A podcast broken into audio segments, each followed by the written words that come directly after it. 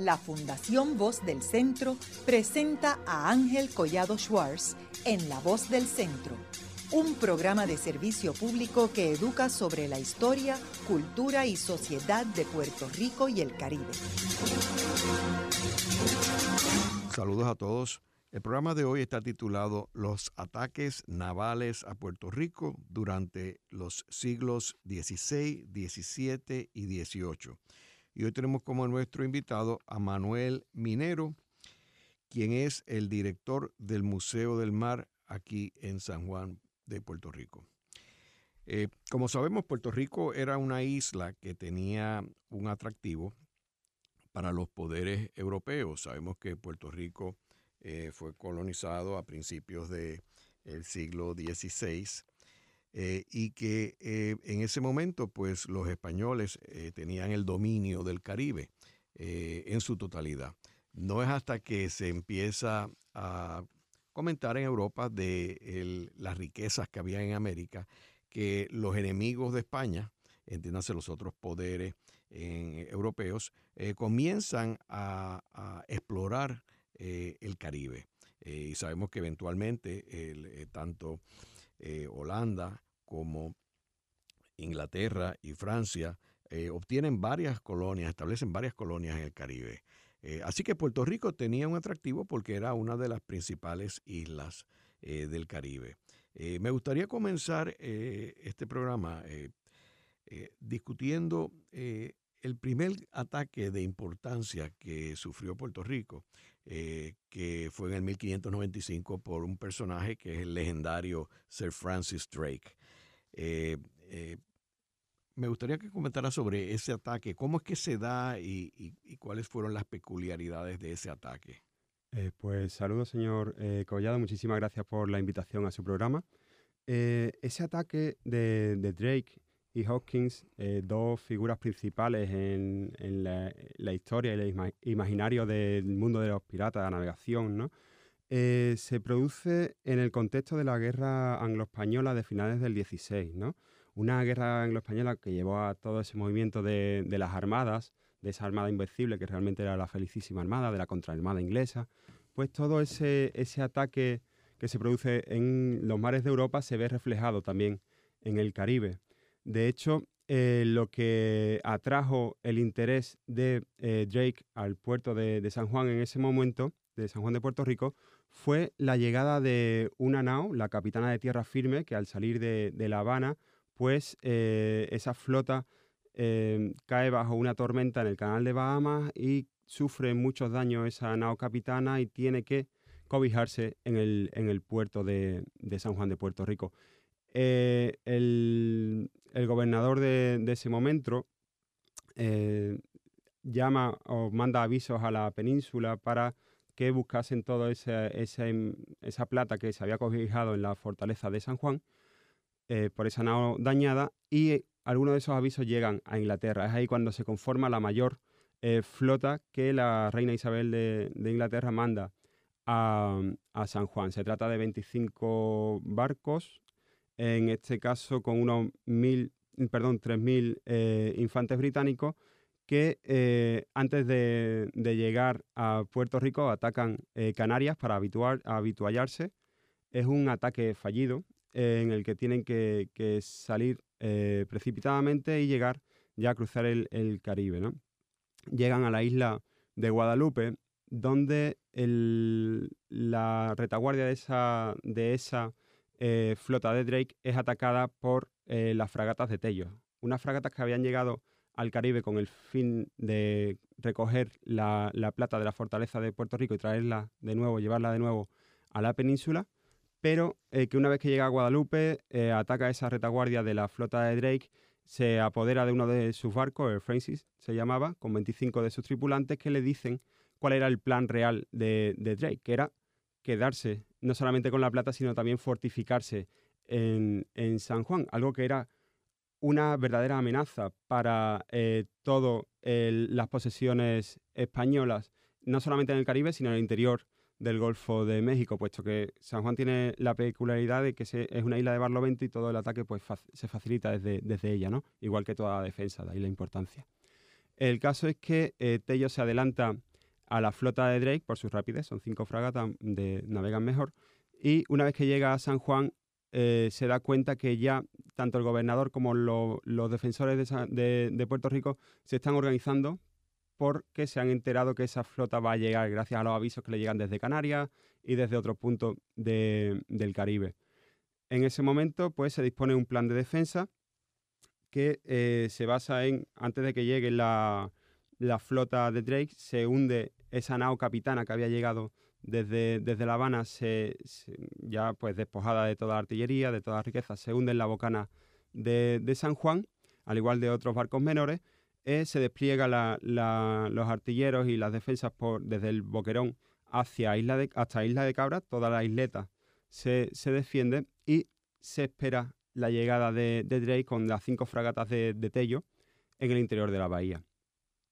Eh, ¿Qué tan fortalecida está San Juan para ese momento? Para ese momento tenemos que tener en cuenta que eh, San Juan era eh, tenía una, defensa principal en el morro, que ya pues había empezado a construir, claro, pero no había una muralla completa, ¿de acuerdo? No, esa imagen que tenemos del, San Juan actual con una muralla no llega hasta un siglo después y eh, eso crea cierta vulnerabilidad, ya que podía ser atacado por algunos flancos. Sí que había baterías desplegadas pues desde el Morrillo, que estaría cercano a, la Perla actual, hasta eh, la Punta del Cabrón, que, estaba en lo que conocemos como la playa de, de Cambrón, el Boquerón, que era el origen del San Jerónimo, también ese puente de San Antonio que empezaba a fortificarse, a artillarse, más bien eh, dicho en ese momento. Y, el cañuelo estaba ya también. el cañuelo es ese, sí, es ese. Eh, perdón, de Cabra. Aún, aún no se había fortificado el cañuelo, aún no estaba el, fortín de, San Juan de la Cruz. Y es una de las ventajas que tiene eh, Drake en este ataque. Y San Cristóbal obviamente no estaba. San Cristóbal no, aún no estaba en, en los planos. No. Entonces, digamos que una vez que llega, ya sea vista eh, la flota, los 25 barcos de Drake, pues se acercan por la parte del Boquerón. Eh, incluso llegan a fondear en la playa del Escambrón y ahí recibe, parece que no se da cuenta, y recibe una ayuda de artillería. Es curioso porque desde las fuentes inglesas y desde las fuentes eh, españolas se habla de, ese ataque en la punta del Escambrón que hiere a unos capitanes que estaban a bordo del mismo barco de Drake. Incluso se habla que en ese ataque pudo haber muerto Hawking, una figura principal en la historia marítima de, eh, Inglaterra. Otras fuentes hablan que Hawking pudo haber fallecido días antes o días posterior. Pero lo interesante es que esa flota ah, con ese ataque pues se mueve, tras ese ataque se mueve a, Isla de Cabra y en la noche de, en la noche del, 20, perdón, del, del 23 de diciembre, de noviembre, disculpe, del 23 de noviembre, unas 25 lanchas eh, listas para el desembarco se adentran en la noche de San Juan, eh, se pegan mucho a la batería del Morro, no son descubiertas hasta que ya llegan a la altura de la batería de Santa Catalina, que se abre fuego contra ellos y ellos empiezan a eh, desde, desde la lancha inglesa empiezan a sacar pues todo lo que son instrumentos de incendiarios para atacar las fragatas que estaban surtas, que estaban fondeadas en el, en el puerto de San Juan, con la idea de quemar esas, esas fragatas y eh, adentrarse en, el pueblo para tomar la ciudad, ¿no? La realidad es que la defensa de las fragatas fue férrea, ¿no? Eh, a bordo de la fragata había unos 300 infantes que, armados con piedras, pues defienden su posición eh, sí que logran quemar a una de las fragatas, la Magdalena. Su tripulación eh, se, salva saltando al agua, parte muere. Y eh, una vez que saltan al agua, cuatro de, sus miembros son retenidos por, los hombres de, Baskerville, que pertenecían a Drake. la realidad es que mm, una vez que la nave se incendia, alumbra toda la bahía y es ahí donde las baterías de Puerto Rico pueden disparar con mayor facilidad a esas 25 lanchas, de las cuales pues, los ingleses pierden 10, se baten en retirada en ese momento ya con 400 bajas y eh, vuelven a, la base que tenían en Isla de Cabra. Eh, al día siguiente hay un movimiento de, la Armada inglesa que induce, hace pensar a, Tello que la Armada va a cruzar, va a intentar cruzar la bocana de, eh, San Juan para lo cual eh, hunden tres naves más, entre ellas una de las fragatas de, Tello, y al ver ese, ese movimiento los ingleses vuelven a Isla de Cabra, hacen una pequeña inspección hacia el Boquerón para ver si pueden eh, con esas lanchas pues atacar por Boquerón, pero eh, igualmente son repelidas, vuelven a, la, flota principal y ese mismo día, el 25 de noviembre, pues ya parten, ¿no?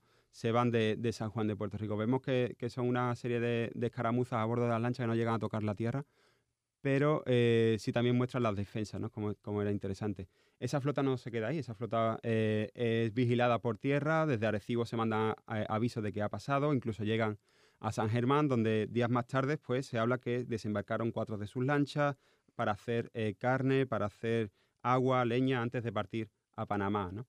Incluso ese, en ese desembarco en San Germán sueltan a los cuatro prisioneros que tomaron de la fragata Magdalena, y a su contramaestre, que llegan a San Juan para eh, entregarle una carta de Drake al gobernador, pues eh, pidiendo el, cambio de prisioneros, de estos cinco prisioneros, por los 25 que había tomado Tello en Guadalupe. Eh, ahí, pues ya la historia sigue hacia, hacia Panamá, donde esa flota ataca o intenta atacar Panamá de forma infructuosa, muere Drake también y comienza ya eh, otra historia que es la, persecución a esa flota que finalmente pues eh, incluso llega a luchar contra, contra una armada de, Bernardino Avellaneda en Cuba y ya vuelve, vuelve digamos, rendida a Plymouth. Y luego de ese ataque, que fue un ataque fallido, ¿verdad? Y donde eh, pues no lograron, Sir Francis Drake no logró su objetivo y Hopkins murió, como tú mencionaste. Eh, ¿Cuál es el próximo ataque? Eh, el del 1598. Eh, Así es. estamos todavía dentro del mismo enclave de esa guerra anglo-española que duró hasta 1604, pero en este caso hablamos de, un ataque que tuvo un fin muy diferente. En este momento, en 1598, es Clifford, el conde de Cumberland, quien se acerca con una flota mm, se podría decir, más humilde que, la flota de Drake, con unas 20 embarcaciones, con menos efectivo, unos 1.000 hombres. Eh, en este caso eh, sería alrededor del 16 de junio cuando esa flota parte eh, el horizonte de forma sorpresiva, se, se, presenta ante Puerto Rico y aquí está el cambio. ¿no? Aquí Clifford marca una diferencia y es que antes de llegar a Puerto Rico tiene un mes de descanso tras cruzar el Atlántico en, en las Islas Vírgenes y ahí planifica bien que cuando va a llegar a Puerto Rico no se enfrenta a las fortalezas principales, sino que hace un desembarco en, la playa de Cangrejos, en la actual playa de Santurce, condado, ¿no? que conocemos. Ahí es donde desembarca eh, con sus efectivos e intenta avanzar ¿no? hacia eh, el puente de, San Antonio, bueno, antiguo puente del Águila o del Agua, y forzarlo, ¿no? Forzar la entrada por la parte del boquerón, no por la parte de la bocana de, San Juan. Eh, este ataque, este, perdón, este desembarco es avisado por la caballería que estaba, que estaba de guardia y los 400 efectivos que estaban en ese momento en la, en la isla de San Juan pues se, se, preparan para la defensa. Una defensa que se concentra en esas primeras jornadas en, la parte del boquerón hay un, hay un empuje de los hombres de Clifford, ese señor, ese caballero que incluso casi muere en ese ataque al, puente que había sido destruido para que no fuese fácil eh, cruzarlo y tuvieron que vadear, ¿no? Cruzar por esa, por esa agua eh, aprovechando la baja mar. Ahí es donde eh, Clifford se cuenta que, que, tropieza y cae con su pesada armadura y tiene que ser llevado a la retaguardia porque casi muere ahogado. Y ahí es donde su segundo Berkeley pues, se lanza contra, contra las defensas del puente y es repelido. 50, 50 eh, británicos mueren en ese intento de ataque, pero ese mismo día eh, Clifford hace un, movimiento magistral y eh, coge con sus naves, a bordo de sus naves, desembarca en la punta de Escambrón y es ahí donde ataca a la retaguardia de, los puestos del Boquerón y del puente del Águila. Ahí simplemente tienen que empezar a retroceder las tropas, eh, los hombres eh, que defendían Puerto Rico y mm, digamos, cerrar o eh, enclaustrarse en el morro. El morro se queda como el último bastión en ese momento. Eh, al día siguiente ya prácticamente, pues, los hombres de Clifford pueden tomar a su disposición, pues, toda lo que es la ciudad de, San Juan de ese momento. Llega a haber algunos altercados, incluso se habla de, ataques, robos y tal, que los mismos hombres de Clifford los mismos oficiales pues eh, hacen juicios para que no siga eh, esos ataques y que haya cierta rectitud en, el ataque y se centren en el morro.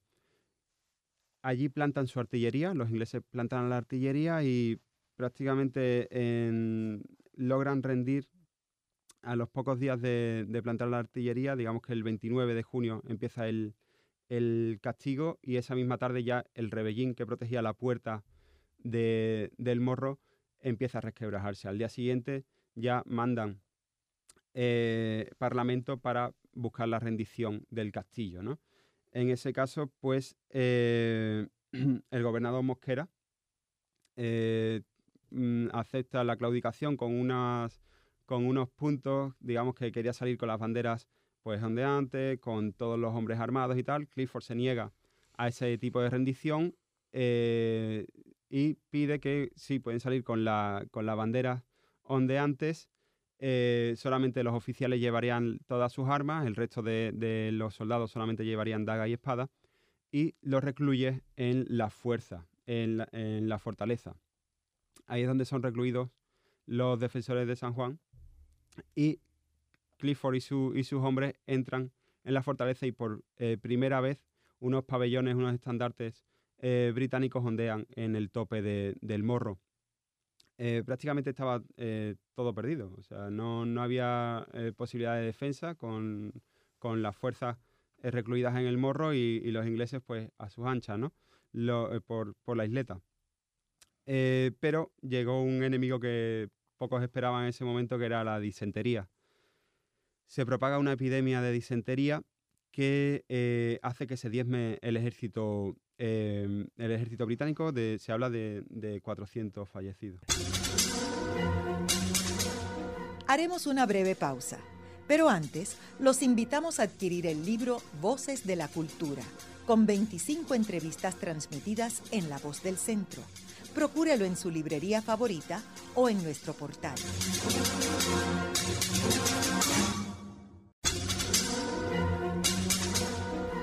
Están escuchando a Ángel Collado Schwartz en La Voz del Centro.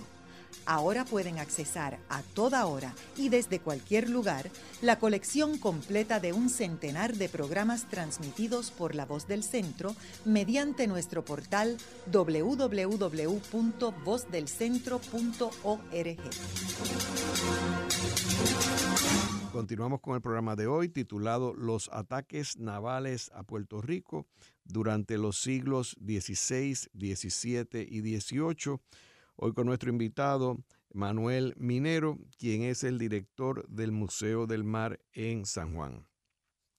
Eh, Manuel, en el segmento anterior estuvimos hablando de los dos primeros ataques importantes que sufrió eh, Puerto Rico, más bien San Juan, eh, el primero que fue en 1595 por el legendario Sir Francis Drake, Drake y Hopkins, quien murió eh, en ese ataque. Ese ataque fue fallido y nos quedamos hablando del segundo ataque importante inglés, eh, que fue en el 1598 por el conde de Cumberland, donde tú comentabas que eh, él había sido exitoso en el ataque, que había entrado por, por, no, por, no había atacado al morro directamente, sino que había entrado por Santurce y que había eh, logrado que los soldados de españoles en el morro se rindieran y habían capturado eh, la fortaleza, que fue donde hizo la bandera británica durante este tiempo. Y nos estaba contando de cómo, cómo fue finalmente derrotado el conde de, Cumberland.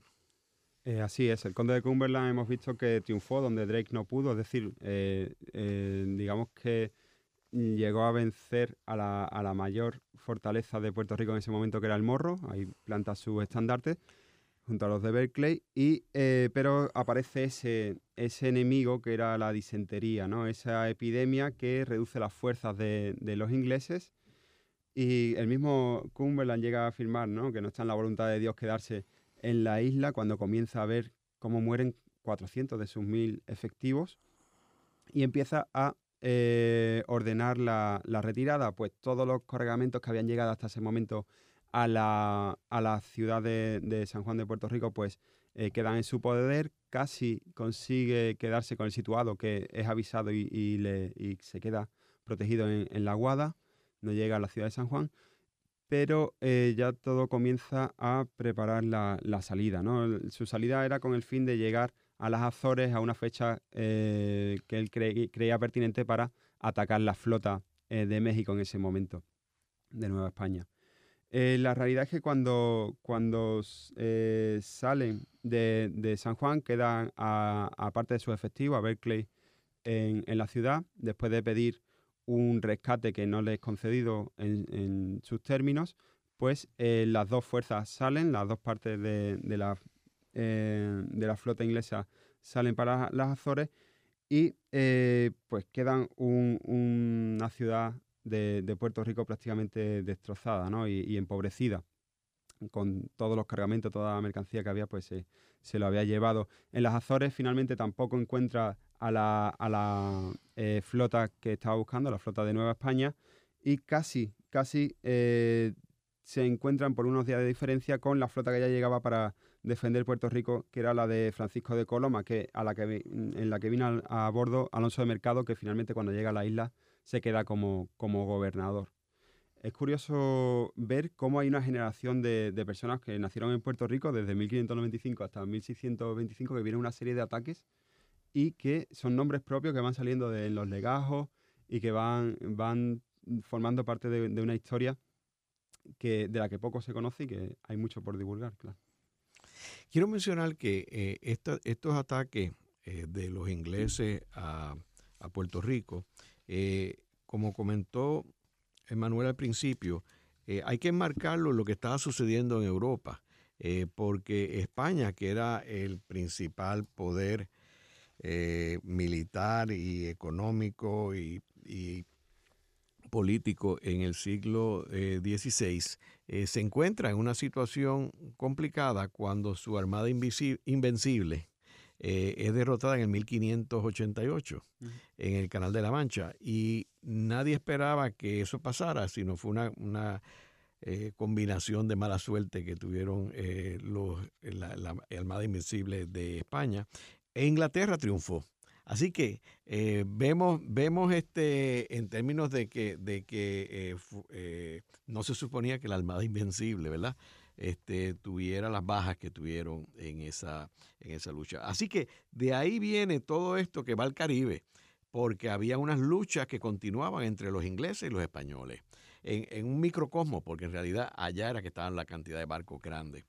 Eh, ahora, entrando al siglo XVII, eh, Manuel, eh, ¿qué otra batalla tenemos importante en Puerto Rico? ya en el siglo XVII, pues entramos en otro contexto, en este caso, pues el, del ataque holandés eh, a, Puerto Rico en 1625, ¿no? También enclavado en otra guerra que estaba encarnada en el corazón de Europa, en este caso la Guerra de los 30 años, ¿no? Que dura desde el 18 hasta el 48, 1618 hasta 1648 y bueno, es una guerra pues que donde hubo muchísimas bajas y igualmente se ve reflejada en el Caribe, no solamente en el Caribe, también en Europa. el origen de este, de este ataque de, de Balduino Enrico de los holandeses a San Juan eh, tiene eh, su inicio en un ataque holandés a Salvador de Bahía, ¿no? Un gran ataque holandés que logra eh, incluso quedarse con parte de Salvador de Bahía, pero llegan esa gran flota hispanolusa, eh, española y portuguesa de Fadrique de Toledo para defender Salvador de Bahía y a la vez Hendrich, eh, Balduino Enrico, llega con una flota de refuerzo para los holandeses, pero a ver, al ver esa gran flota hispanolusa en, en Bahía, pues decide dividir su flota y atacar otros puntos. Ahí es donde la mitad de su flota, eran 33 barcos en total, la mitad va hacia las Guineas y la otra mitad se dirige hacia San Juan eh, de Puerto Rico, unos 18 barcos, finalmente llegan 17 y eh, pretende atacar la, eh, digamos, un bastión muy importante para, los españoles en el Caribe. Quiero mencionar también que tenemos que recordar que Holanda y los Países Bajos pertenecían a España en, un momento dado y ya para el siglo XVII Holanda se convierte en el poderío principal eh, de Europa, particularmente el económico. Eh, y la banca se sitúa allí, que, que sigue funcionando en, los siglos posteriores. O sea, el poder que tenía Holanda era inmenso versus el que tenía anteriormente. Así que eso otra vez, igual que sucedió con los ingleses, vemos el microcosmo en el Caribe. Eso es, eso es un reflejo. Realmente incluso la, fuerza de Balduino Enrico no era un ejército directamente de, Holanda como nación, era una compañía comercial que eh, pretendía expandirse, ¿no? Se podría hablar de una, expansión algo hostil en este caso, pero sí que, que cuando esa flota llega eh, a San Juan, eh, hace un acto que no vuelve a repetirse en la historia, que es romper la barrera de la boca de la, de la bahía e, y adentrarse en, el corazón de, San Juan. ¿no? Salva todas esas precauciones que había para que no ocurriera esa, esa entrada y, lo consigue. Esa es la, eh, misión que logra eh, Enrico. ¿no?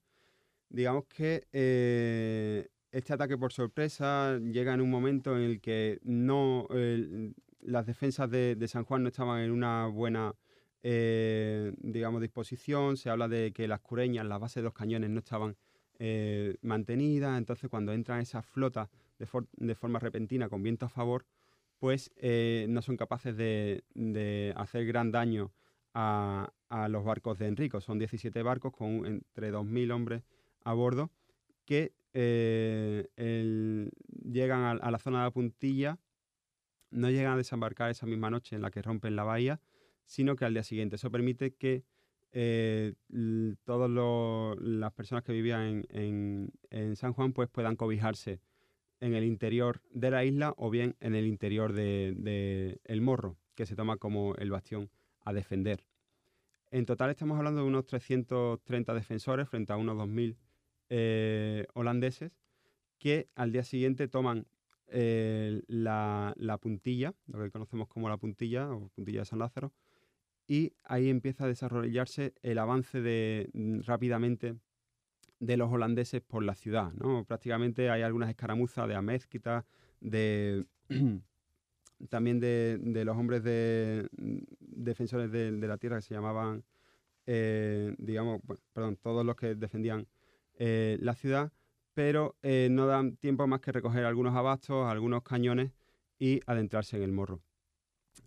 Ahí empieza realmente el, aislamiento procura Balduino en su finalidad de, tomar o rendir la fortaleza por hambre y, por fuego, digamos por artillería, y en ese afán intenta hacer un cierre hermético de, la, de la bahía, que ninguna canoa llegue al morro para darle vitualla, para darle comunicación, que ningún barco llegue desde Santo Domingo, desde las Islas eh, Amigas, a darle eh, comida y, esperanza a esos hombres que resistían en el morro.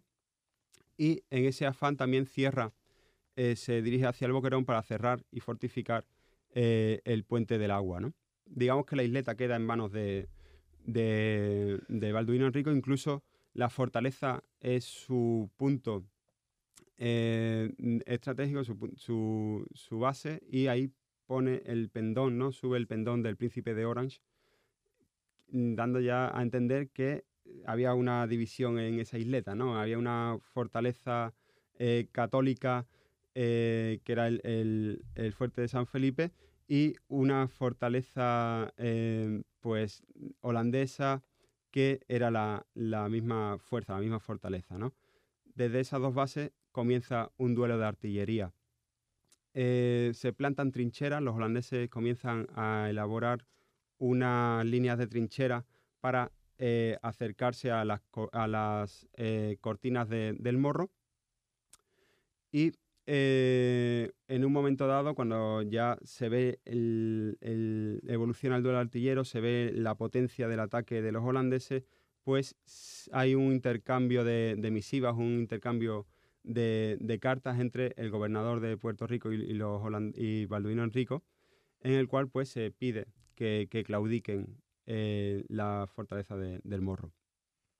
Algo a lo que se niegan, también teniendo en cuenta que en ese momento empiezan a llegar ayudas desde las canoas que logran romper eh, esa ayuda del interior de la isla que, llega a, romper la, vigilancia holandesa, que ya tenía el cañuelo en su poder.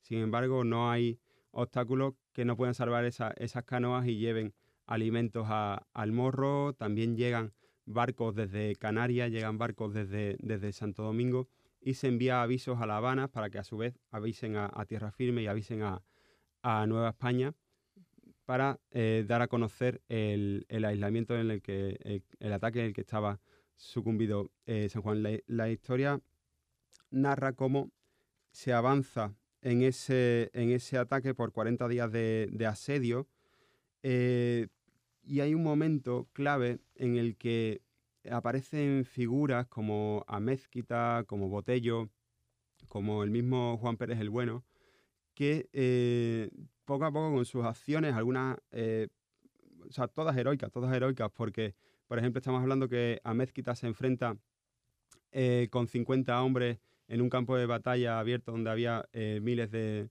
de, holandeses, con esos 50 hombres logra herir 60 y hiere a un sargento, mm, perdón, a se, eh, se, enfrenta en un duelo de, de espada con un sargento mayor, Usel, al cual degolla y rinde, y aparte de su, de su compañía.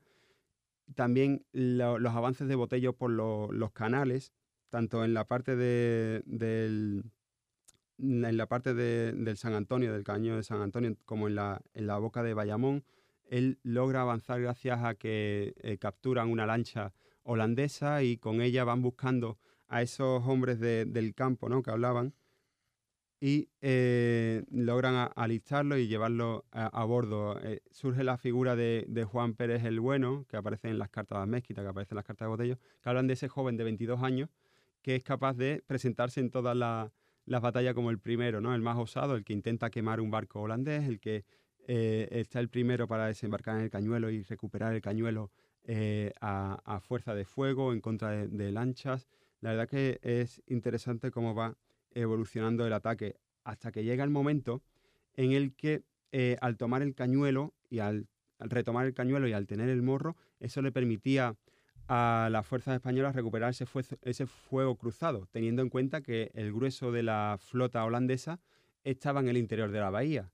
O sea, esa fuerza holandesa que ha llegado a asediar se ve ahora enclaustrada dentro del, puerto, ¿no? Esa situación es muy incómoda para los de Enrico, que en una desesperada eh, carta, pues avisa que si no se le entrega la fuerza quemará la ciudad. Eh, Juan de Aro se niega, eh, aludiendo que, que, hay madera en el campo y ánimo en la gente para reconstruir la ciudad si se quema. Y así es como Enrico quema la ciudad, quemando pues mm, cerca de 98 casas, entre las de piedra y las de madera, y en ese momento comienza un ataque en pinza que intenta envolver las fuerzas holandesas desde el Boquerón y desde el Morro, que prácticamente estaban ya embarcando en las naos, eh, en unas naos que sin viento tienen que intentar sirgar, es decir, tirar de, de, sus anclas y tirar de sus botes para adentrarse en la bahía, protegerse en la bahía del fuego que le estaba comenzando a llegar eh, de la artillería de la, de la puntilla retomada por, los hombres de Amezquita y Botello. Em, ahí comienza un capítulo curioso de la historia de Puerto Rico en la cual hay una flota de 17 naos que se encuentra enclaustrada, holandesa, que se encuentra enclaustrada en la bahía de San Juan y que no pueden salir por falta de, viento, En ese momento, pues, se, eh, se, comienza a crear trincheras por toda la zona de la puntilla y de lo que hoy conocemos como dársena, e incluso eh, Juan de Aro, el gobernador, comienza a eh, ordenar que todos los carpinteros y herreros creen una cadena para cerrar la bahía con la idea de quedarse con la flota. Esa cadena eh, se intenta elaborar, es muy aparatosa y en el momento en el que se retoma, que vuelve el viento, en este caso del suroeste, para, para cruzar la bahía de nuevo, para salir esa flota, pues no se puede colocar la cadena, esa cadena no, logra cerrar la bahía. pero sí que ya eh, todos los artilleros estaban preparados y se hace un gran daño a la flota de, Enrico, esa flota que intenta salir en dos días. El primer día que intenta salir eh, la vicealmiranta, que era la que iba eh, a la proa de la flota, queda encallada, por lo tanto Enrico vuelve a adentrarse en la, en la laguna y solamente tres de sus barcos salen a mar abierto y al día siguiente es cuando el resto de la flota sale eh, fuera con la vicealmiranta también, pero es una de, uno de sus barcos, el, eh, uno de sus barcos más valiosos, de hecho, que era el Maden Blick, el que se queda, eh, en este caso, encallado cerca de, los bajos de la puntilla. ahí ya con con la mayor parte de la, de la flota holandesa fuera de, la bahía de San Juan en mar abierto, se quedan unos días pues observando eh, si pueden recuperar esa embarcación, que era muy valiosa, puesto que pertenecía a un noble holandés, y eh, finalmente lanzan una última batalla, ya hecho en, forma de lanchas, que intenta recuperar ese barco, pero no lo logran eh, recuperar. Con la venta de ese barco posteriormente se logra darle parte de las ganancias a aquellos soldados que han eh, dado la cara en esa defensa. También eh, comienza la laboriosa, eh, la laboriosa actividad de reconstruir la ciudad. Luego de una breve pausa, regresamos con Ángel Collado Schwartz en La Voz del Centro.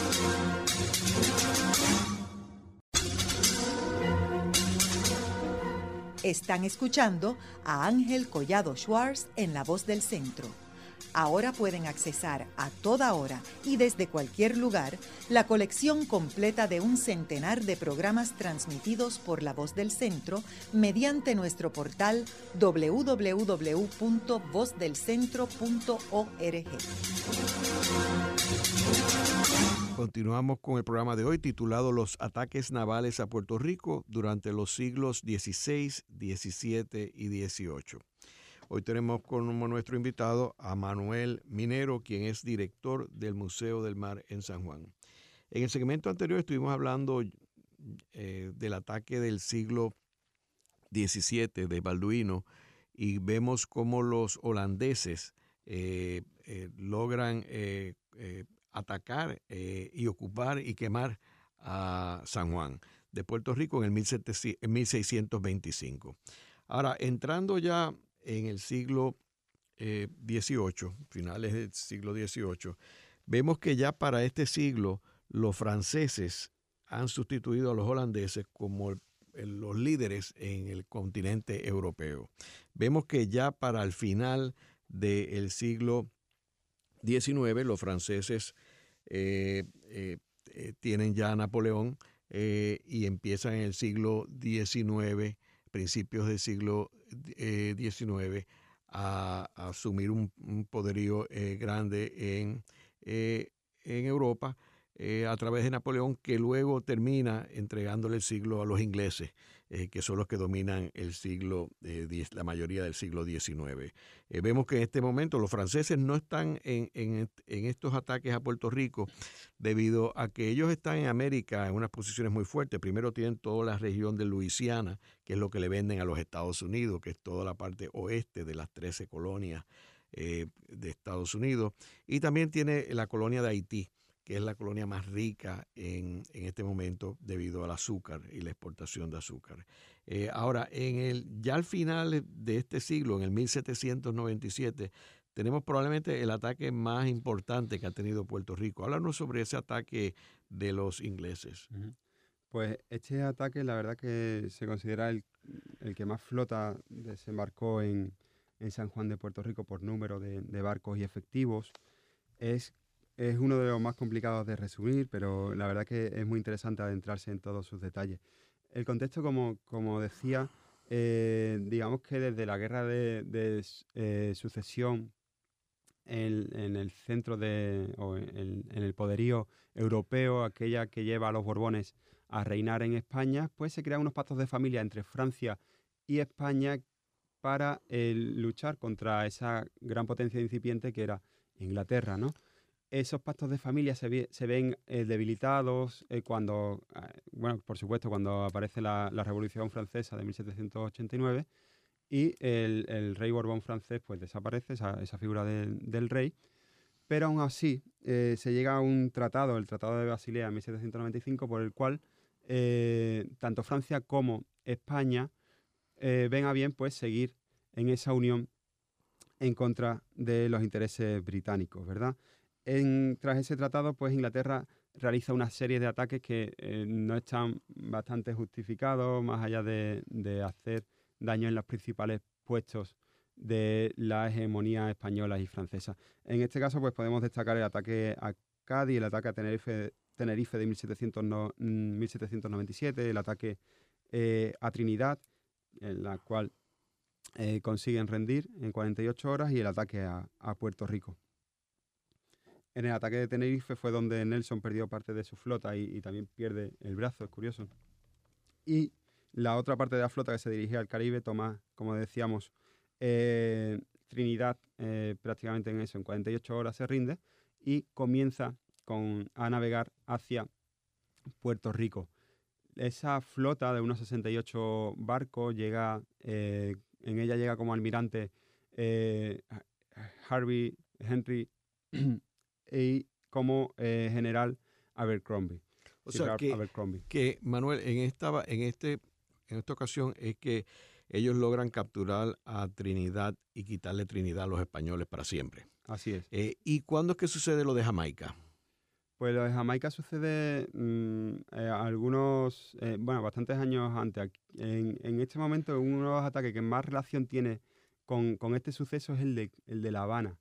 Cuando en 1762 eh, los ingleses logran tomar el puerto de La Habana, causa una, un estupor en el Imperio Español, puesto que se veía que si el puerto de La Habana era, podía caer a manos inglesas que no podía pasar con Puerto Rico y otras y otra, otras fortificaciones, ¿no? Es ahí cuando se incrementa pues todo ese sistema de defensa con Carlos III, con O'Reilly, Maestre, y ya sí que se crea en la defensa tal y como la conocemos hoy con esas murallas, con, ese castillo de San Cristóbal, un complejo eh, mm, sistema de defensa que prácticamente es eh, pues eh, digamos es invulnerable, no se puede, no, se puede romper, ¿no? De hecho, esta gran fuerza, cuando llega a, Puerto Rico, estamos hablando de unos 68 barcos, una, una, gran, una gran armada compuesta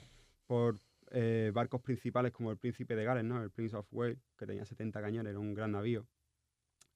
otros navíos de, de 70 cañones, fragatas, también barcos eh, corsarios, incluso eh, pues, eh, un gran número de barcos mercantes que traían tropas a bordo. Y en este caso desembarcan en las playas de Cangrejo. ¿no? Este, este desembarco, digamos, no es por sorpresa, ya que han llegado avisos de Trinidad, se sabe que llega esa gran flota, lo cual permite al, capitán de la plaza, al gobernador de Puerto Rico, Ramón de Castro, pues desplegar el plan, el plan de, defensa. Ese plan de defensa es que se realiza antes de la llegada de, los ingleses, eh, digamos que eh, pues eh, comenzaba con el cambio de posición del gobernador y la plana mayor desde la fortaleza hacia el baluarte de, Ochoa en, el castillo del Morro. Después comenzaba con el toque de generala, todo se tocaba al arma, toda la, se le dota de armas y munición a las compañías urbanas que dirigía Félix de la Cruz.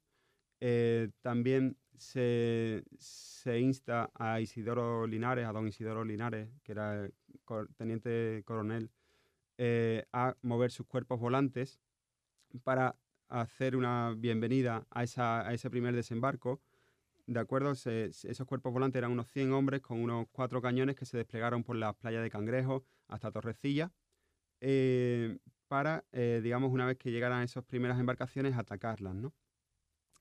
Además de, ese despliegue de los cuerpos volantes, se realiza eh, la disposición de la fuerza sutil, esas barcazas de gánguiles pontones que en tiempos de paz se utilizaban para limpiar los fondos de la bahía y eh, en tiempos de guerra se unían a, las lanchas cañoneras, se armaban con cañones y se disponían los diferentes caños, incluso el caño Martín Peña, el caño San Antonio eh, y la bocana del, el puerto para defender el interior de la bahía.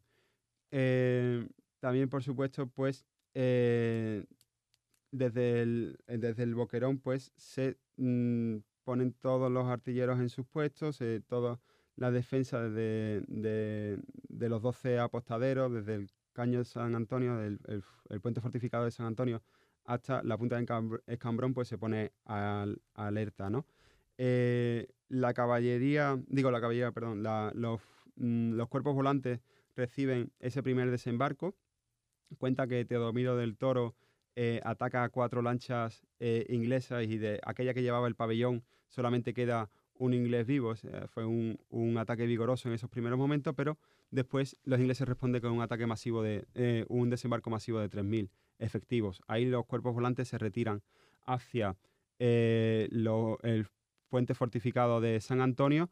Sale la caballería de Vizcarrondo para defender ese, esa retirada y ya una vez que vuelve la caballería, cierran el, puente fortificado que explotan para que no sea fácil la entrada de los ingleses.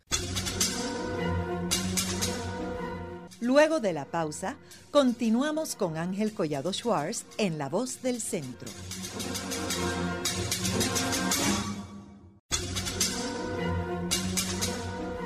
Continuamos con la parte final de La Voz del Centro con Ángel Collado Schwartz. Pueden enviarnos sus comentarios a través de nuestro portal www.vozdelcentro.org. Continuamos con el programa de hoy titulado Los ataques navales a Puerto Rico durante los siglos XVI, XVII y XVIII. Hoy con nuestro invitado Manuel Minero, director del Museo del Mar en San Juan. Emanuel, nos quedamos en el segmento anterior hablando sobre el ataque de 1797 eh, por eh, Abercrombie y los ingleses. Eh, y estabas describiendo sobre la entrada a San Juan. Eso es. digamos que el despliegue de la, de la, tropa inglesa de unos 8.000 efectivos se, se produce en, poca, en pocos días se extienden por todo Cangrejo, ¿no? por lo actual Santurce, lo que era eh, San Mateo de Cangrejo, el partido de San Mateo de Cangrejo, y eh, rápidamente toman como punto principal eh, en la iglesia de San Mateo de Cangrejo para que Abercrombie ponga ahí su, base, y desde ese punto puede ver la flota en la bahía de Cangrejo, en la bahía de Cangrejo y también el interior de la bahía de San Juan. Eh, ahí logra que aislar, o él pretende aislar la isleta, pero realmente llegan canoas desde eh, la zona que hoy conocemos como Cataño, ¿no? Bayamón, Palo Seco, que cargan de alimentos, cargan de fruta del país, de queso del país, a la, tropa que estaba en el interior de, eh, la isleta. ahí también llegan efectivos de otros partidos, de la caballería de Bayamón, de Guaynabo, incluso como ordena Ramón de Castro, la llegada de los milicianos de todos los puntos de, la isla, pues se van congregando también cerca de, Martín Peña en, la zona de Río Piedra y ahí se va congregando esa, fuerza.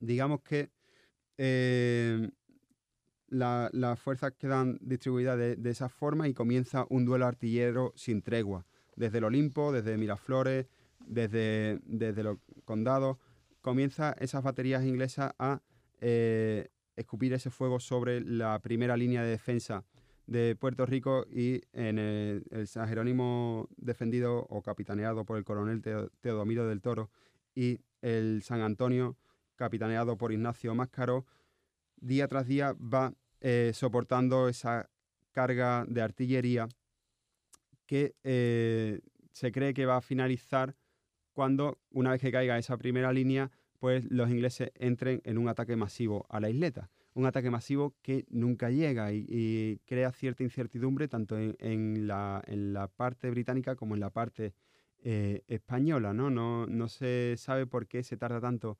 en ese ataque, porque Abercrombie no decide ese ataque masivo cuando Harvey se sabe que le estaba forzando a ello, ya que sus barcos tenían problemas para mantenerse en la bahía de Cangrejo, y eso le permite a la fuerza defensora de Puerto Rico a pensar en el contraataque.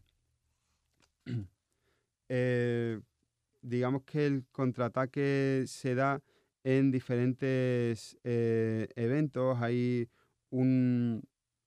eh, algunos ataques pues, producidos gracias a la, a la, a la batería flotante, la fuerza sutil que se despliega por la bahía y que desembarcan en la zona de, mm, digamos, de, de poder británico. En ese momento desembarcan canoas con efectivos de todos los partidos. También en la retaguardia, en la zona más cercana a Loísa, pues se habla de esa, de esa guerra de guerrilla, ¿no? Entre el Mangle, cómo desaparecían efectivos, eh, efectivos mm, británicos, pues capturados por esos morenos libres de Loísa. Eh, incluso en el Martín Peña, pues eh, se avanza con esos milicianos que se juegan la vida por recuperar ese puente que unía a, a la isleta con la isla. Ahora, eh, Manuel, esta en realidad fue una gran victoria del pueblo de Puerto Rico, ¿verdad? Porque no fue solamente los militares, sino que el pueblo participó, como lo que tú acabas de narrar en Loíza, etcétera. O sea que una participación masiva del pueblo, eh, que fue lo que llevó al triunfo contra los ingleses, ¿correcto? Eh, correcto, no solamente tenemos que pensar en que había un pueblo que, tenía la obligación de, armarse y, se armó y defendió la, eh, capital, eh, al contrario de lo que pasó en Trinidad, ¿verdad? Sino que ese pueblo que no tenía la responsabilidad de las armas ayudó a llevar pues vitualla y comida al el interior de, la isleta de San Juan. En términos de la leyenda de la rogativa, que es la estatua que tenemos allí en el viejo San Juan, al lado de la fortaleza, eh, y encima de la puerta de San Juan, eh, que hay una leyenda de que el obispo eh, hizo una marcha con, este, con varias de las mujeres y de las personas en Puerto Rico, con antorchas, y que en el, los ingleses pensaron que eran soldados. cuéntanos un poco sobre esa leyenda. Muy bien, pues como bien has comentado, ¿no? esa leyenda narra como tras el, esa procesión con antorchas por las murallas, eh, los británicos creen que, han llegado los milicianos de la montaña, ¿no? del interior de la isla, y huyen. ¿no? La, realidad es que bueno, la, batalla, según tenemos por todas las fuentes británicas y, e inglesas, perdón, británicas y españolas, pues sí que sucedió, ¿no? Sucedió durante dos semanas, hubo eh, bastantes eh, puntos de, enfrentamiento. Y sí que esa, esa leyenda narrativa se pudo basar en, ese momento en el que las vituallas que llegaban desde la zona que conocemos como Cataño a través de la, de, la eh, bahía, pues de noche prendían esas hogueras, perdón, esas antorchas para iluminar y hacer ver a los británicos que sí podían cerrar por tierra eh, el acceso a la bahía, pero la comunicación seguía, ¿no? Era como una guerra psicológica en la que se plantaba o se planteaba que eh, la isleta no había sido asediada y que mientras que ellos tenían ese continuo eh, fluir de abastos que llegaba desde toda la isla, los británicos tenían que conseguir sus abastos, su comida, pues rapiñando, atacando trapiches, atacando a posiciones en, Bayamón, de azucareras, tal y cual, y o comiendo, peor, comiendo lo que había en sus gambuzas que necesitaban para volver a, Londres de nuevo. Eh, lo que eh, le interese ver la, la, estatua que mencioné de, Lindsay Den, que es un escultor de Nueva Zelanda. Eh, como mencioné, está allí al lado de, la fortaleza. Y también tenemos un programa La Voz del Centro sobre Lindsay Den, que habla sobre esa estatua. en el programa de hoy hemos, hemos discutido eh, cuatro de los ataques, si no los ataques más importantes que ha sido eh, eh, que se han dado en Puerto Rico. vemos que el primero de ellos es Francis Drake en el 1595, seguido por el conde Cumberland en el 1598, ambos ingleses. luego tenemos en el siglo XVII uno por los holandeses, por Balduino en el 1625 y finalmente en el 1797 el de Abercrombie. Quiero mencionar que Juan Manuel García Pasalacua mencionaba que este ataque de 1797 fue la primera gran victoria del pueblo de Puerto Rico, eh, seguida por una en el siglo XIX, eh, más o menos esta misma fecha, en el 1898, que fue la batalla de Asomante contra las fuerzas invasoras de los Estados Unidos durante la guerra hispanoamericana. Y la tercera fue a finales del siglo XX, en 1999, la batalla del pueblo de Puerto Rico contra la Marina de Guerra de los Estados Unidos para sacarlos de Vieques.